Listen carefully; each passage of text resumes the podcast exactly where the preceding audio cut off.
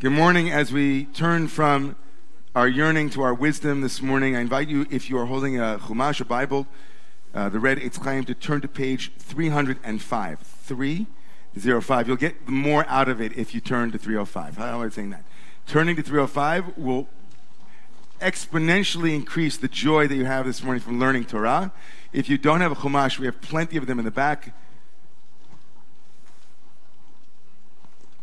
This morning's learning are open up just to bring you up to the open up, up to the verses that we will will go deep on, just to take the next five minutes or maybe less, three minutes, just to get us where we are here. For those of you who don't know where we are in the Torah, and as the weekly Torah turns, you know, in our, our weekly version of weekly wisdom, if you're not familiar with the sacred story, here it is. Uh, Jacob last week reunited, and it feels so good with his beloved son Joseph, the brothers. It's all so sweet. We know the happy ending, and every year we go through it with them. Like, oh, don't do, oh, you did that. No, okay, it's going to be okay. You're in the house of Potiphar, Joseph, and you survive, and then you make it. Wow. What an amazing story. And so last week was the, the rapprochement between the brothers and Joseph, and then they come back to Jacob, who, of course, misses Joseph horribly, and Joseph brings his father down, says, I'll take care of you. They come to the land of Goshen. They live there in the land of Goshen. We, of course, will not see Joseph and Jacob back in the land of Canaan again. They're done with that part of the story. Henceforward, the entire community of Israelites will live in the land of Egypt. And in this week's, as the Torah turns, will come to a close on the whole book of Genesis. The book of Breshit will finish. The book of the first fifth of the Bible will finish. And it ends with the death of the greatest of the three patriarchs. Jacob will die. Israel, his name is also Yisrael. He will die. And so the parsha name for his death, of course, euphemistically is Vayechi, his life. Right? The death of Jacob is the life of Jacob, just like the death of Sarah was the life of Sarah. So how did Jacob live? Well, he lived with strife. He lived with highs and lows, with successes and failures. He experienced great celebration. He had more children than anyone who came before him, more wives than anyone who came, more wealth, than any, but he also lived with more suffering probably than anyone who came before him too. He knew both the highs and lows, the depths of despair and the heights of ecstasy. Jacob was every one of us, deeply human. And so we are named for that deeply human character who will now also give us instruction on this Shabbat where we highlight what matters, meaning the entire program at the JCC of Manhattan and the EJ Federation, the what matters conversations about how to talk about end of life. Jacob not only is an example of many things not to do, he's an example of many things to do. And one of the great things he does do is that three times in the parsha named for his life, he will end his life in much the way that he lived his life with planning and foresight. Right? He lived a life of planning of thinking ahead, of making sure that he would be the one that would receive the blessings, not his brother, manipulation or not, but it was foresight. Jacob, who lived his life well, also planned his death well, and gives no fewer than three moments of instruction in this reading. Three moments. The first one to Joseph, he says to him, Swear to me that you will bring my bones out of the land of Egypt. Why does he choose Joseph? He always chooses Joseph. That's the cynical reading, but also maybe the true reading. Of course, he has power, as Daniel said. He has power. Joseph, clearly, the text wants us to know that leaving the land of Egypt is not an easy thing, even if you are the viceroy of Egypt. Right? Even if you're the most powerful person in Egypt next to Pharaoh, somehow Jacob knows that Joseph would be the only one who could execute on his will. So he calls the one who could execute on the will as the first moment. He says, Come close, let me tell you something. I don't want to be buried here in Egypt under any circumstances. Of course, he's also chastising Joseph, meaning you who were buried here in the land of Egypt and never did anything to get out. You be the one, you be the one to tell me you, that you will promise me you're going to bring me out.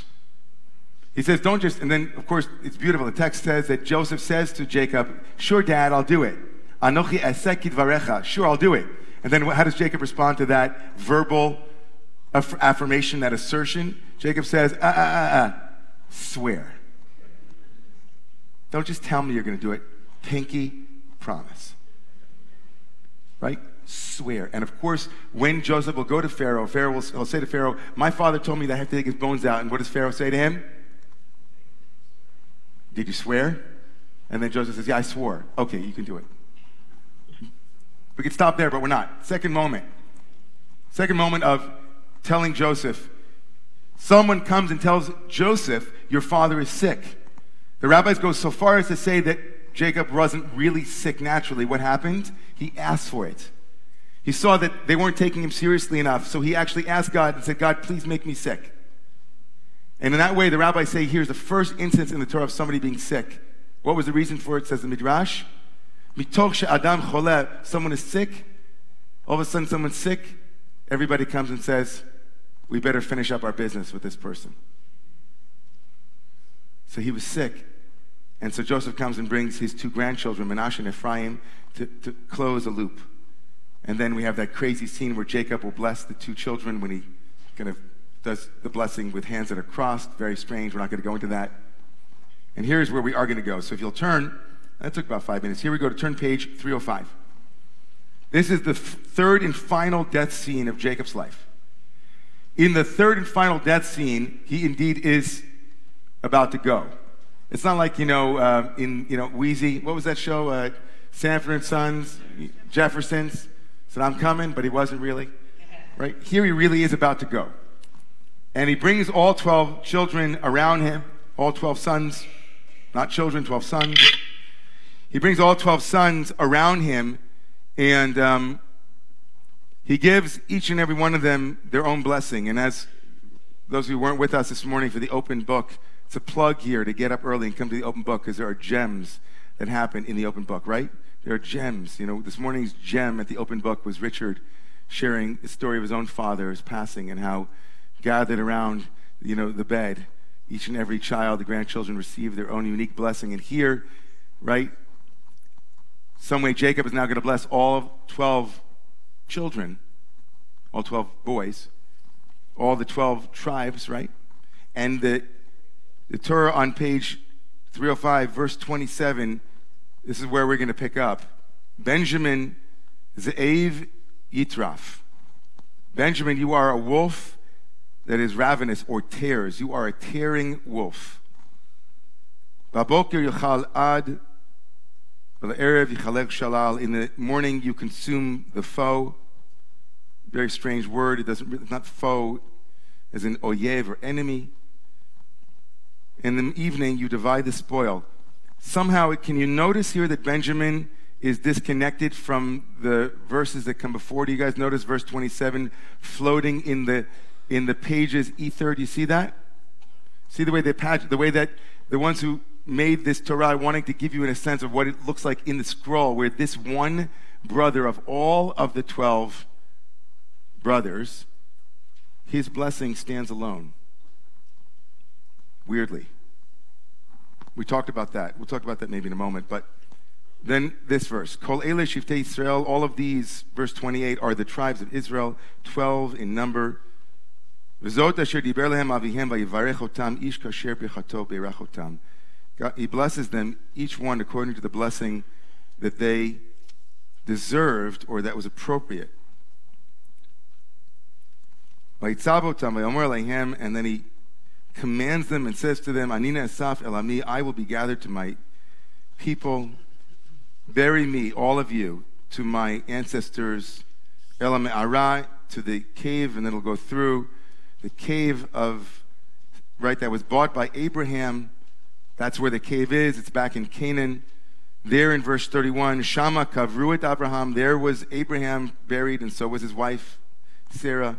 There was buried Isaac and there was buried, and his wife, Rebecca, and there I buried Leah. What's missing in that description of Leah? My wife.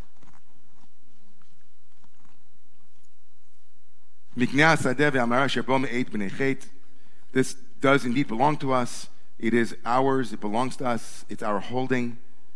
And then this last verse. And then Jacob finished commanding, directing his children, which is so beautiful on so many levels. Not just in the moment, but he finished to be one who could act as an exemplar. He finished, it was done. Vayasof raglav, and his legs were gathered in. The legs that were never gathered in, the legs that were always moving, the one who was named the healer, with a heel, H E A E L. He's gathered in, and Vayikva, and he dies, or he exp- expires, and then he's gathered in. Vayasof, Vayasef El Amav, he's gathered into his people. Powerful moments, right?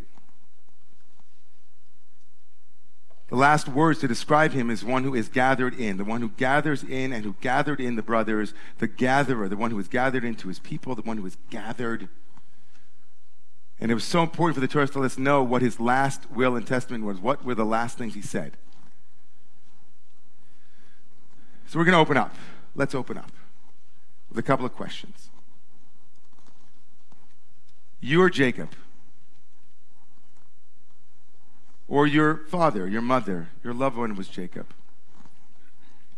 What was important, or what is important to you to do before you go? What was important to them to do before they went? What was important for them to do to go and that they didn't do? How might we actually enter into the scene and be the characters ourselves? Who here wants to tell us a story about a Jacob or about a death scene or about a something that didn't happen that should have or wished that had or something that you promised to do. Anyone, start us off. And if you could, Lou, just stand up so we can all see you and make sure we hear you.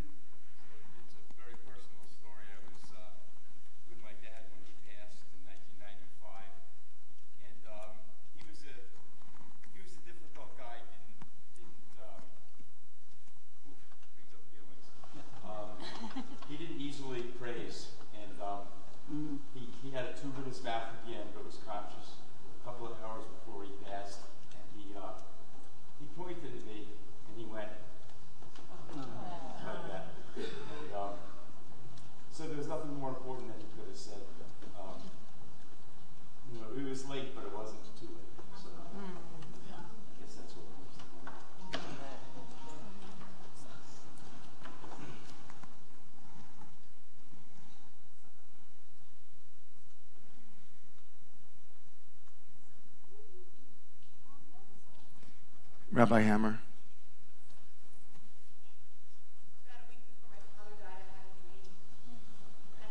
Uh, so if you can't hear, she's not going to scream. I'm going to repeat everything, the microphone, if, if you can't hear, okay? So do you want to get a microphone? Sure. If there is one, Gil, do we have a, a handheld? Okay. Sorry. No, no, no, wait, wait, wait. Wait, let, let Gil get it. It's okay. Right here? Okay. Thank you. About a week before my father died, I had a dream. And the dream never happened in the waking world, but it, it did happen. I dreamt he was having his second bar mitzvah, which was appropriate since he was, in fact, 83. And at his second bar mitzvah, he gave a speech. And he told everyone in the room that the most important thing was to love people. And at the end of the dream, he called me on the phone to say, Thank you.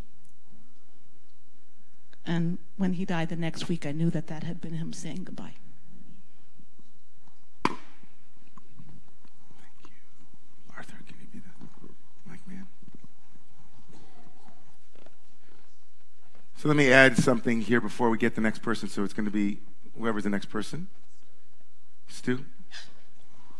So before the next person goes, just to deepen some of the textual place before we go back to our own lives. In the text, I lifted up this Benjamin moment that Benjamin is, as it were, alone. And we talked about this a lot in, the open book. So the last time Jacob saw Rachel, the one whom he definitely would have said, Ishti, my wife, right? The one whom he absolutely would have wanted to, to be buried with him. She passed away suddenly, out of nowhere, with no, with no preparation, with no, and the, the cause proximate, to so degree, so to speak, whatever it might be, in the text is what? What is the reason for Rachel's death? Benjamin. It's as if the text is signaling to us in this lone way that Benjamin stands, that he is the wolf, Torah.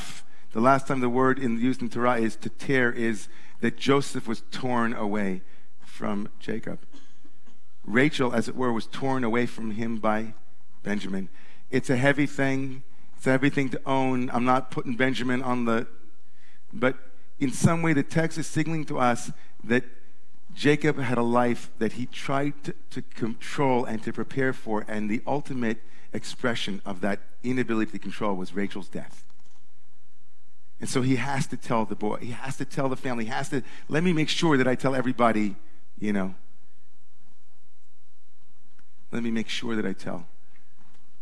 Lori, yeah. Um, I have a death story which I'm really kind of realizing what I did, but um, my mother was hospitalized when I was eight.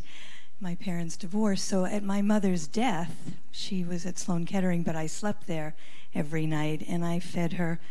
Um, her favorite thing was lemon ices and peach yogurt because she hadn't been mothered, and my father hadn't been mothered by the previous generation. Anyway, she was in her bed in Roslyn, Long Island, and something said, I have to bring my brother. And he was in treatment in Florida with addiction, so he flew up with a nurse on Sunday morning at 8 a.m. And I called my father in New York City. They had been divorced 30 years. My father was free, so I sent a car, a taxi to pick up my father. So my father landed in Roslyn Harbor at 9 a.m. And then he went to the airport with the man to pick up my brother at Kennedy Airport. They came back to Roslyn, and it was one o'clock. My brother went into the room with my mother in the bedroom. She passed at two in the afternoon. This was an hour. And then around her bed was Rabbi Konikoff, all her friends, my father, me, and the nurse. And I realized that my yearning was that we would have been together. So I was controlling everything, but not just myself, because Hashem sent me the nurse, and Hashem sent me the driver from Russia for the whole day. And at the last breath, we were all there together. Yeah, so that the blessing for me is that we who know that we need unity, even if our parents didn't provide it, that with your teachings and with being here, I can go step forward and really learn the lesson of reconciliation and love my ancestors because they couldn't get it. Thank you, Lori. So, yeah. Well, people online won't hear you. I should, of all people, I should have known that. Um, so, uh, people who were here for our kids' B'nai Mitzvah last fall would know that uh, my mom uh, grew up in this neighborhood and went to high school not far away at the old Music and Art and uh, I really think she would have loved Romemu. She was uh, raised in a very, very assimilated home, was not raised very Jewish, but very active leader in education in our synagogue when I was growing up. And everything about Romemu is what she loved just in nascent form in Reform Judaism in the 60s and 70s, you know. Um, but uh, she died 15 years ago, right about this past week. And um, Robin and I were there. It was you know, pretty intense, as anyone who's gone through that experience in a home hospice. Uh, and I, what I would say is, on the one hand, we felt very lucky to be there. Um, it was very powerful that one of her home health aides, this was uh, 10 months before our kids were born, and one of our the home health aides said, "You're going to have a little girl." When my mom passed, which was certainly partly true. Um, and uh, but what I would say about it, you, you, no, jump in because this would be. But what I would say about it is her last Jewish experience um, was not very satisfactory. The, this part of the home hospice, there was a rabbi with whom she had not had any relationship. Um, and, you know, if there's a, where we feel very lucky that we were gathered in uh, in the way that this describes. Um, and on the other hand, it was uh, disappointing in a sense that her last Jewish experience was really unsatisfactory. And I feel as though, you know, it, it's in a way, it's almost unfortunate that she there wasn't this community at that point that she would have been very much a part of. But Robin, go ahead. Go ahead. Sorry. you forgot this part, okay. which is that um, Shelley. Robin, please hold the microphone. to her. Shelley Zimmerman was the rabbi at Central Synagogue when when Robin. he was growing up. I'm sorry. So he came for the funeral. No. he came. She specifically wanted him at the funeral, and he was going to be in Israel. And there was this whole thing around the timing, and it felt like she was hanging on Right.